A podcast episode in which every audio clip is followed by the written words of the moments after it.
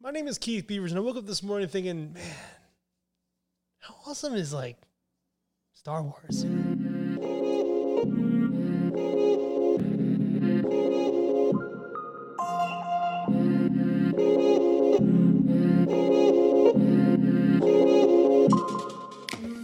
What's going on, wine lovers? Welcome to episode 18 of VinePair's Wine 101 podcast. My name is Keith Beavers. I'm the tastings director of Vine Pair, and ¿Qué onda? Which way do you Chardonnay? I feel like Chardonnay has kind of like been part of our lives in the American wine culture for so long. Let's talk about what this grape is. What kind of wine does it make? Where did it come from? How do we how do we understand this very ubiquitous grape? This episode of Wine 101 is sponsored by William Hill Estate Winery. To experience William Hill Estate Winery is to discover another side of Napa Valley, a place where extraordinary vineyards are tucked away along the serene Silverado Trail. Those are the best vineyards, the tucked away vineyards. A place where you can still discover an incredible wine for the first time. A Napa Valley that is off the beaten path. At William Hill Estate, we believe the beauty of wine is actually in its simplicity, sincerity, sun, soil, and the power of human hands and minds, and that's the spirit in which we make our wines. As true to nature and its fruits as we can. William State Winery, pair with life. Does it sound weird to say I feel like Chardonnay is kind of part of uh, who we are as American wine drinkers? It came from somewhere else, but when it got here, we almost redefined this thing, this this this this wine made from this grape, and kind of made it our own in a way. And that's really kind of that's what Chardonnay is all about. It's like nature gave us this one wine, white wine grape, and it said, you know what? Plant it wherever you want, do whatever you want with it. It's going to make a cool wine. Just have fun. And oh, did we have fun! Chardonnay is so popular in the American consciousness that some people don't even know number one that it's from France, specifically Burgundy, and other some people actually don't even know that it's a variety. They believe it's just the wine Chardonnay. That's how much it's ingrained in our culture. I mean, it came up from humble beginnings, like a long time ago, and then in one decade, the 1980s, this is when it all went nuts. In the 1980s, the popularity of Chardonnay around the world went so crazy, the plantings quadrupled around the planet to over, well, over 400,000 acres of, of land under vine. It's a lot of land under vine for one variety. And this gradually increased till about 2010 when there were well over half a million acres of Chardonnay on the planet. It's kind of like leveled out since then, but I don't think that there's a country out there that makes wine that does not have some sort of Chardonnay. I think every country that has a winemaking region in it makes Chardonnay in some form. That's how popular it's been. I mean, I was buying wine years ago, and I've had Chardonnays from, I mean, everywhere. I mean, everywhere you would, even like the emerging regions that you don't really know that much of at the time, there's Chardonnay coming from there. I mean, there's always. There's a couple reasons for that. First of all, the popularity of Chardonnay is just undeniable, and it's gone through so many different trends and fashions throughout the years that it's just kind of spread all over the place. But also, there's something about Chardonnay, like I said earlier, there's a malleability about Chardonnay that is unique to this variety more so than others. So let's get into the where this thing came from, and why it is the way it is and where are the places in the world that you're going to find different kinds of Chardonnay styles on the American market that you can go and find and enjoy. Let's start from the beginning, beginning, and work our way to the 1980s when things got crazy. Totally awesome. Last episode, when we were talking about Burgundy, we were talking about how this Burgundians came from Scandinavia and made their way into the Rhone Valley. And when they got there, there was the Roman Empire that was already there. Well, during that time, the, the, one of the one of the emperors of that time, his name was Marcus Aurelius Probus. He was only emperor for like six years, but initially he was a general in this area of northern France, holding the line for the Roman Empire in this area. He was he successfully uh, conquered all these tribes, the Vandals, the Burgundians, all of them that came through and tried to take over this land. He successfully kind of brought them down, but when at, at, when he brought them down, he then folded them into the empire. So he was trying to take all these tribes and, and just kind of he was a very conscientious emperor, which is hard to even say because he did kill a bunch of people. But um, what he did in this area, though, was kind of important. Is he wanted to make sure that no matter whether they were under the the thumb of the Roman Empire or part of the Roman Empire or being folded into the Roman Empire, that everybody had resources to live. Because he thought that well, if, if we have people that that that are, are suffering, they're gonna have uprisings and all this. So he was pretty cool about that. And whenever peacetime would come around, he always made sure that his army was always working towards something to you know, advance the, the life in that area through building towns or maintaining agriculture.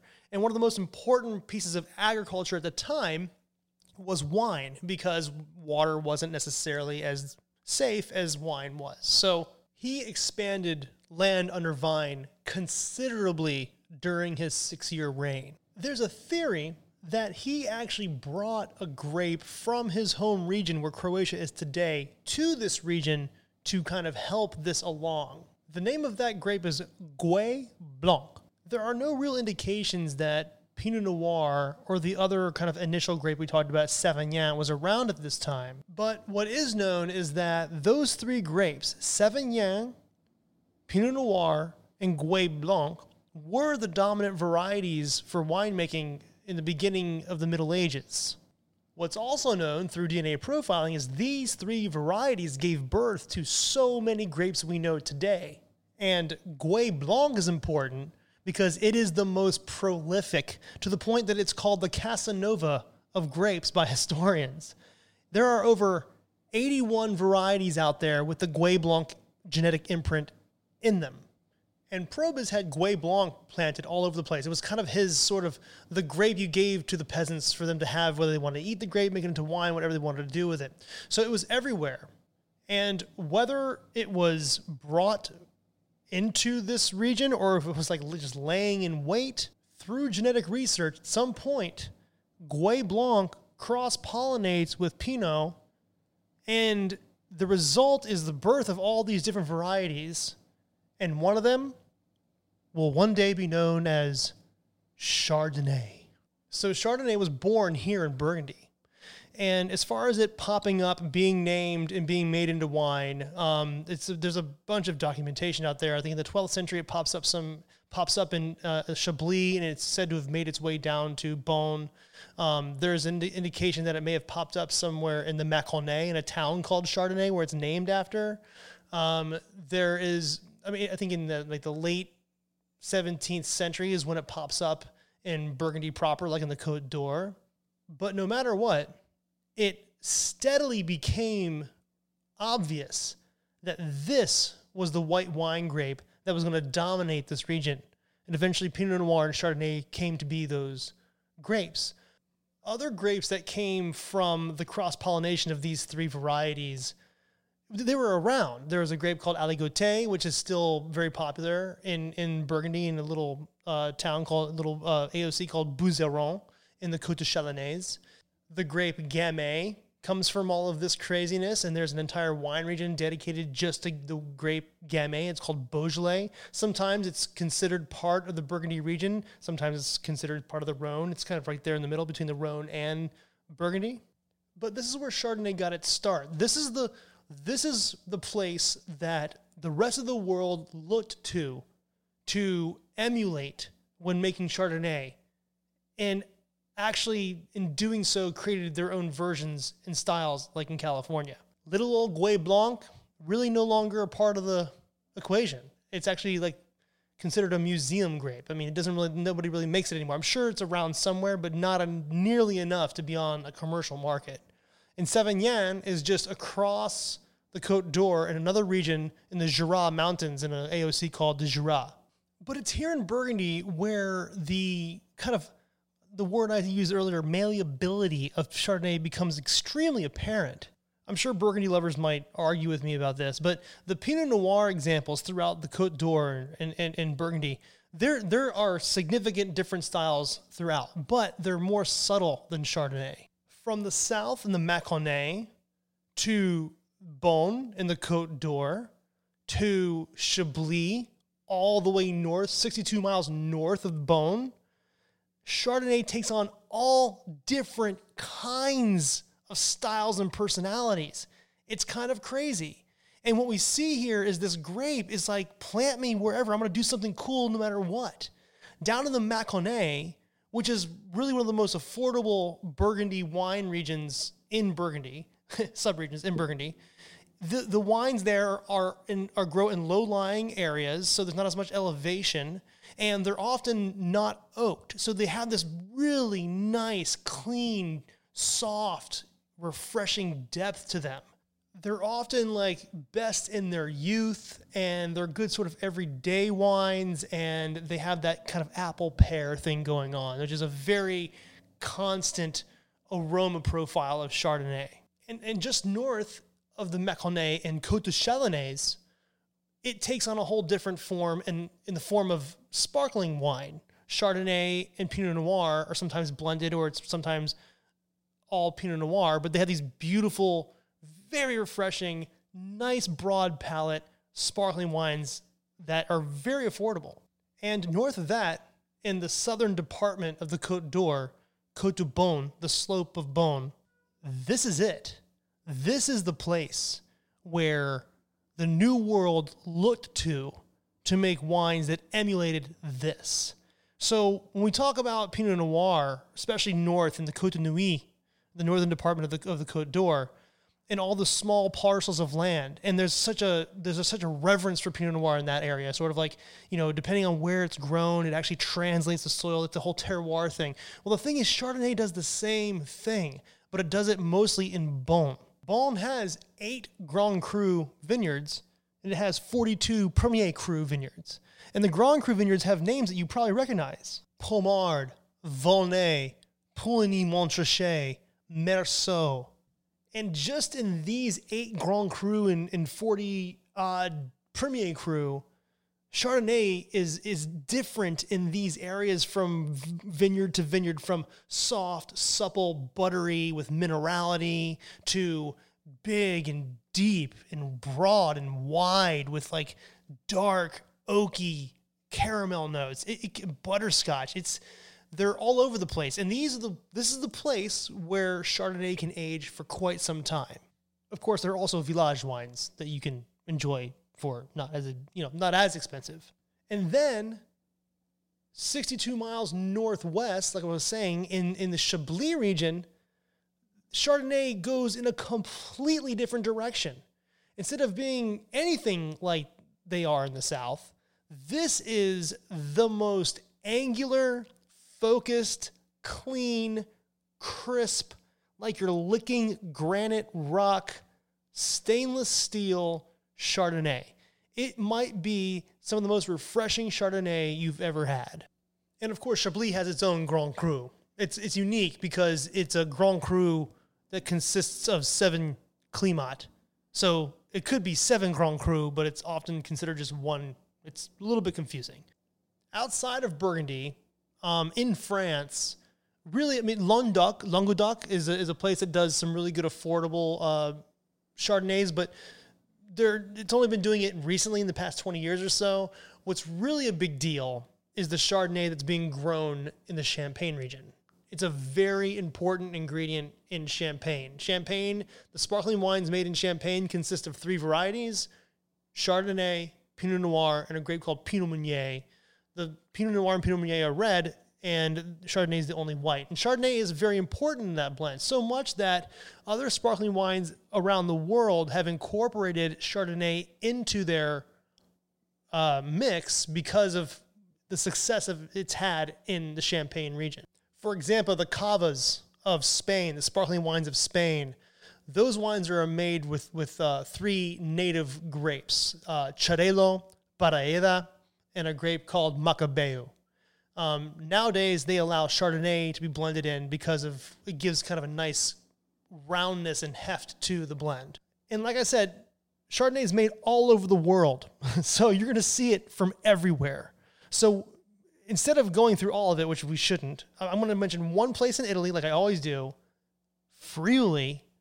Not always easy to find, but if you can find Chardonnay from Friuli, it is incredible. It is wonderful. But we have to talk about California. We just got to talk about California because this is the Chardonnay you know. This is the Chardonnay that mom and dad drank. This is the Chardonnay that grandma and grandpa drank. This is the Chardonnay that we understand as Chardonnay. In California, Chardonnay is kind of a Johnny come lately grape. It doesn't really get recognized as anything significant until the 1940s, where the Wente brothers in Livermore Valley of the central coast of California really, really loved Chardonnay. And they did this well, they did something called mass selection, where they were able to, through growing the grape and picking it and isolating it, they found a clone. They developed a clone of Chardonnay that was hardy enough to actually thrive in this kind of California sun. And they called it the Wente clone. And that became very popular. Actually, to, to this day, a lot of Chardonnays in California are made from the Wente clone. This sparked some interest, of course, in, in the grape, especially that it worked so well in, in, in the state. And in 1957, in Sonoma, the Hanzell winery was the first to be recognized to make Chardonnay with new oak exposure. That kind of gives us that sort of oaky vibe that we know today. But that wasn't really the norm. Not everybody could get barrels. I mean, the Hanzell winery actually got barrels from France. They were actually trying to like really kind of emulate what happened in Beaune. But through the 1970s, especially in the early 70s, winemaking for Chardonnay was more stainless steel. It was like it had it was more like the Chablis or the Macon way of making wine. It was not as oaked. And when it was, it was in a small amount. And then in 1976, there was a contest just outside of Paris that put California wines up against French wines and a California Chardonnay, a 1973 vintage Chateau Montelena Chardonnay, won out over a Burgundian white. That was it, man. That is our watershed moment. That moment right there, that is when California and the United States became a wine making country. It was really the first time since Prohibition that we actually had to recognize, like, okay, we can do this. And this is what ushered in what Jedi wine master Jancis Robinson called the new gold rush, because this made Chardonnay so popular that by 1980, um, Napa Valley becomes the first viticultural area recognized in California. And within that decade, everything I said in the beginning of this episode happens. Everything quadruples. It just goes nuts. So that by when the 21st century hits, there are well over a thousand different Chardonnays being made in California alone. So that's mind boggling. And here in the United States, we don't have the strict rules of yield that they do in Europe. So we went nuts. And we have, since then, we have, like I said, we've redefined Chardonnay. Because the thing about Chardonnay is, this is why it's nature's nature's like here have this this is yours have fun is because it just so happens that it is one of the most malleable grapes out there like i said before you can do anything to it you can grow it in all kinds of soils you can oak it not oak it you can let malolactic conversion happen you can block malolactic conversion you can you can barrel ferment it you can put it in stainless steel you could you could botrytize it and turn it into a to a dessert wine. You can make it into a sparkling wine. It is just one of the most playful varieties out there. It does really well in all different kinds of climates. I mean, yes, there are restrictions and there are limits, but this is such a this is why California went nuts with it. And that's why it's all over the world. It's because it can actually grow in all these different places and make something kind of cool. If the winemaker knows what they're doing, they can make something special no matter where they are in a wine growing country. And I guess in California, we can kind of focus on a couple places here. I mean, you have Napa, which is one of the has some of the most Chardonnay in it. Then you have the Central Coast, Monterey County, which has beautiful, sort of buttery, soft, sort of almost sea sea spray kind of like Chardonnays. Then you have Santa Barbara, which is a little bit, you know, they have that kind of fruit forward kind of Chardonnay. And then Sonoma, of course, which has like really big sort of oaky Chardonnays. And now there's also the Santa Cruz Mountains, which is getting very popular. And they because it's mountain fruit, it has very kind of lean, very beautiful Chardonnay. The thing about Chardonnay is like in these places that I just mentioned, when it comes to Chardonnay, it is one of those grapes that can translate the soil to the glass. But it depends on how much of that Chardonnay is made. When Chardonnay is made above, let's say, 50 hectoliters per hectare, a hectare is three and a half acres, then it starts to kind of just be a fruit forward Chardonnay, which we all kind of know about. And you put some oak on it, and that's what we recognize. If you make Chardonnay with a lower yield, like below 50, like 30 to 35, let's say, or 40 hectoliters per hectare, what you're doing there is you are producing a smaller amount that allows the Chardonnay to translate the soil in which, or the, the terroir in which it was made. So that's why some Chardonnays are very expensive because they're made in very small plots and sort of hidden vineyards around some. I mean, it's it's it's pretty amazing um, when you have these very sort of low yielding Chardonnays in, in California and what they're very stunning wines in, in wherever they're grown. I've had a great I've great I've had great Chardonnay from Temecula Valley. But the thing is, because there's no real rules here, Chardonnays in, in California range from like fruit forward and clean and steely to just like straight up butterscotch, 14% alcohol. It's a very wide range, and you just kind of got to know, you know, the region or you got to know the winemaker. It's it's it's kind of how how it works out. But the cool thing is there is so much California Chardonnay on our market. You can just buy all different kinds and check them out. Start from the places that I just mentioned and see which, one, which ones you like. Maybe you like them all. And yes, there is Chardonnay being grown in whatever wine region there is in the United States. If there's a wine region in the United States, Chardonnay is grown there, whether it's California, New York, Virginia, Texas, Wisconsin, Idaho, you name it, Chardonnay is being grown. But it's in California where it really started to shine and show us our American style of Chardonnay. So there's your little crash course in Chardonnay. That's where it came from. That's how it got to where it is today. And the places that I spoke about are the places you're going to find and that are really plentiful. There are Chardonnays from everywhere, but start there. If you're digging what I'm doing, picking up what I'm putting down, go ahead and give me a rating on iTunes or tell your friends to subscribe. You can subscribe if you like to type. Go ahead and send a you know a review or something like that. But let's get this wine podcast up so everybody can learn about wine.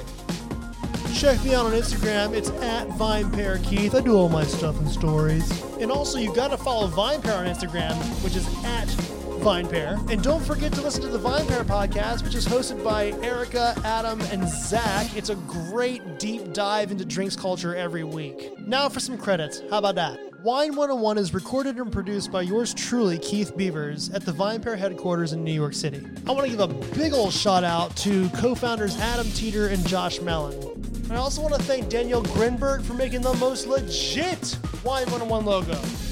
And I gotta thank Darby Cici for making this amazing song. I mean, listen to this epic stuff. And finally, I want to thank the VinePair staff for helping me learn more every day. Thanks for listening. I'll see you next week. This episode of Wine 101 is sponsored by William Hill Estate Winery. Experience William Hill Estate Winery is to discover another side of Napa Valley, a place where extraordinary vineyards are tucked away along the serene Silverado Trail. Those are the best vineyards, the tucked away vineyards. A place where you can still discover an incredible wine for the first time. A Napa Valley that is off the beaten path. At William Hill Estate, we believe the beauty of wine is actually in its simplicity, sincerity, sun, soil, and the power of human hands and minds, that's the spirit in which we make our wines. As true to nature and its fruits as we can. William State Winery, pair with life.